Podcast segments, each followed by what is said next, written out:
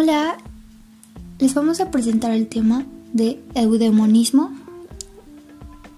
y les vamos a ir explicando los distintos puntos para poder entender más esta teoría y su relación con la ética.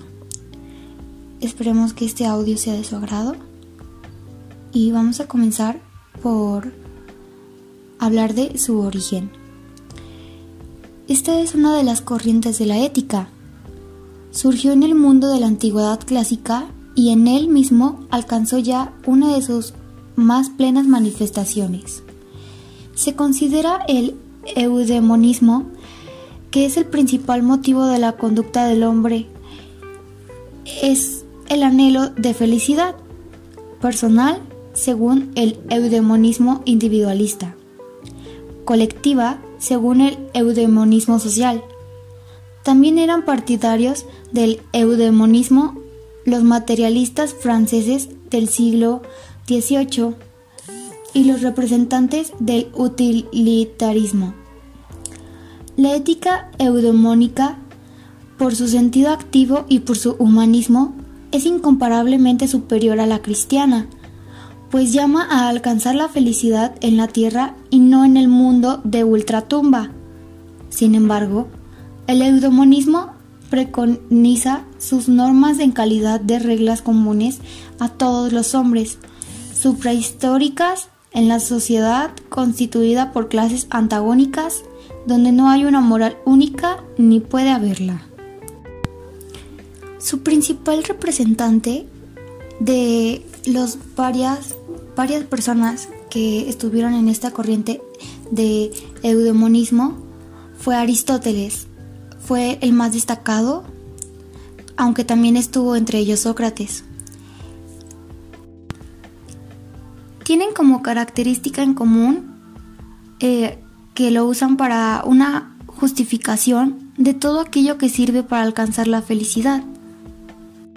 Nos dice que cualquier método usado para obtener la felicidad es válido. Ahora se deben preguntar dónde está su relación con la ética si estamos hablando de varios filósofos. Pues resulta que de la, la ética fue una de las disciplinas de la filosofía en la antigua Grecia y trataba de explicar la forma en la que los seres humanos se desenvolvían dentro de las sociedades como reflejo consciente de cómo era llevada esa sociedad.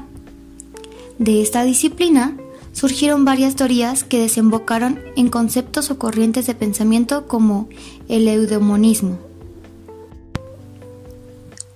Estos filósofos nos presentaron que la felicidad humana podría y debería consistir en desarrollar al máximo el uso de la razón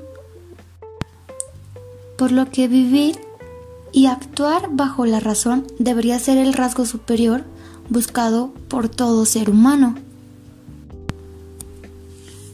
Y Aristóteles también nos advirtió en esta teoría que dejar de vivir bajo la razón y dejarse llevar por el lado pasional y visceral del ser humano por lo general no nos conduce a la felicidad y por el contrario nos deja susceptibles a tener problemas y complicaciones. explicó que desarrollar virtudes como la ética puede conseguirse y además promueve el hábito. Este hábito se refiere a poner riendas a los excesos y en general aprender a controlar la parte irracional del ser. No, pues muy bien explicado de tu parte, Brandy. Y es que el término dispone de un origen griego, donde como sabemos la filosofía fue una parte fundamental de la cultura de la Grecia clásica.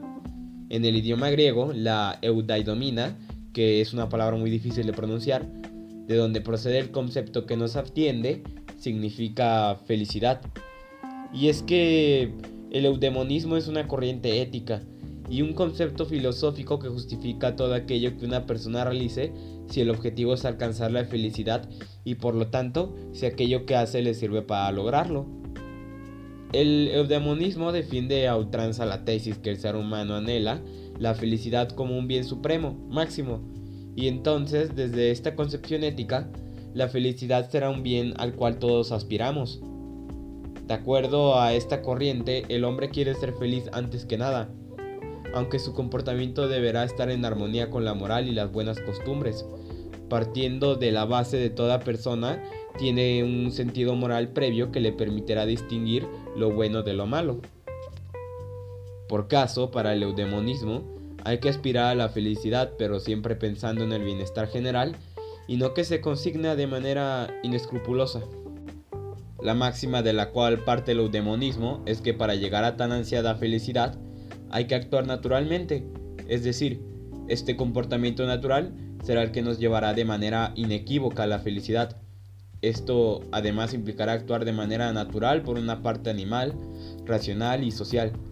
El animal corresponderá a los bienes físicos y materiales, la racional instará al cultivo de la mente y la parte social será la que concentrará en practicar la virtud. En tanto, al placer se lo toma tan solo como un complemento de la felicidad. A la ética eudemonista se la debe encuadrar dentro del tipo material, dado que asocia la felicidad con la obtención de un bien. De alguna manera, también está relacionado a otras doctrinas que promueven algo similar, tales como el endoísmo, la doctrina estoica y el utilitarismo, ya que se basan sus normas morales en la plena realización de la felicidad, concebida la misma como un estado de plenitud y de armonía del alma, aunque bastante más alejada del placer.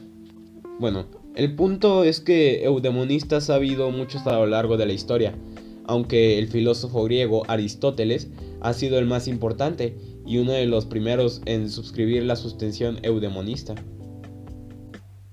Aquí están los ejemplos de eudemonismo. Número 1. Pueden ser cuando planeamos y organizamos nuestra vida. Número 2. Cuando trabajamos o hacemos lo que nos gusta y nos hace feliz. Número 3. Cuando somos felices sin importar que no importe lo material. La principal meta de este, ¿qué será? Teoría, es que nos ayuda a conseguir la felicidad.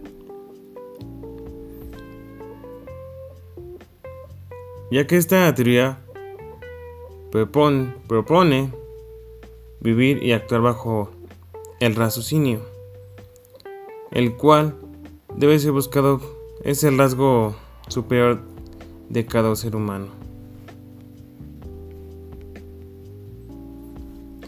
Bueno, ¿qué más puedo decir? El eudemonismo, también, no sé si sabían, pero es un movimiento griego que se basa en recolectar diferentes formas y características éticas, las cuales su propósito final debe ser la felicidad. Algunas características de esta teoría pueden ser como las fundaciones, y movimientos sociales.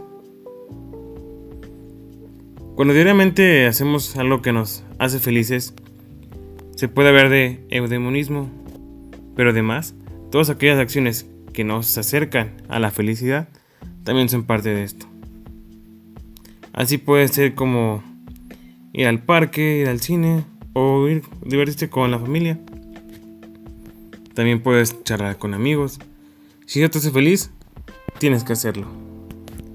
También se considera eudemonismo al hedonismo, también como la doctrina estoica y así como también al utilitarismo, ya que todas estas doctrinas